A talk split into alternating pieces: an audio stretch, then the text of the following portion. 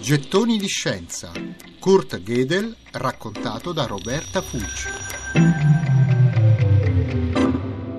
A 21 anni Kurt Gödel fa la conoscenza di Adele Porkert, ballerina di locale notturno, sei anni in più di lui e un divorzio alle spalle. Ballerina, più grande di lui, divorziata, un mix impossibile per la borghesissima famiglia Gödel, che già in passato ha avuto da ridire sulle sue relazioni sentimentali e anche questa volta non approva. E invece quello per Gödel sarà davvero un incontro fortunato. Adele è un tipo alla mano e ottimista e gli resterà accanto per tutta la vita, anche nei momenti peggiori, quando le sue ossessioni diverranno paranoia. Ma tutto questo Gödel ancora non lo sa. Prosegue brillantemente gli studi e nel 29 discute la sua tesi di dottorato in logica matematica. Il suo lavoro contribuisce a una grande impresa collettiva che in quegli anni sta interessando tutta la comunità scientifica, dimostrare che la matematica poggia su basi solide.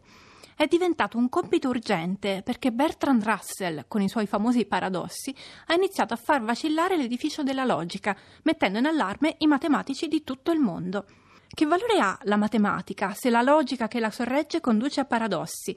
Che lo dimostro a fare un teorema se i postulati che stanno alla base di tutto portano a contraddizioni? L'edificio era insomma così pericolante che la comunità matematica non vedeva l'ora di fare una bella ristrutturazione. Il celebre matematico David Hilbert lancia la sfida definitiva. Troviamo un bel sistema assiomatico che non porti a contraddizioni. Dimostriamo una volta per tutte che i nostri postulati, le leggi da cui partiamo e che assumiamo come vere, sono coerenti. Troviamo il modo di mettere tutto a posto. Siamo a Bologna nel 1928 quando Hilbert ribadisce questa necessità. Gödel è tra il pubblico.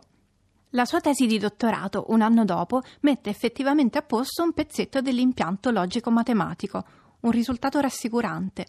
Ma i suoi risultati successivi non saranno affatto rassicuranti. Al Circolo di Vienna, Gödel presenterà per la prima volta la scoperta per cui ancora oggi è famoso, una scoperta destinata a rovesciare la matematica, la filosofia, la nostra stessa concezione del sapere e della conoscenza.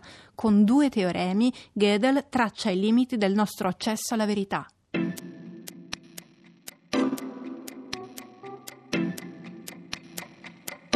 Gettoni di scienza. Kurt Gödel raccontato da Roberta Fulci.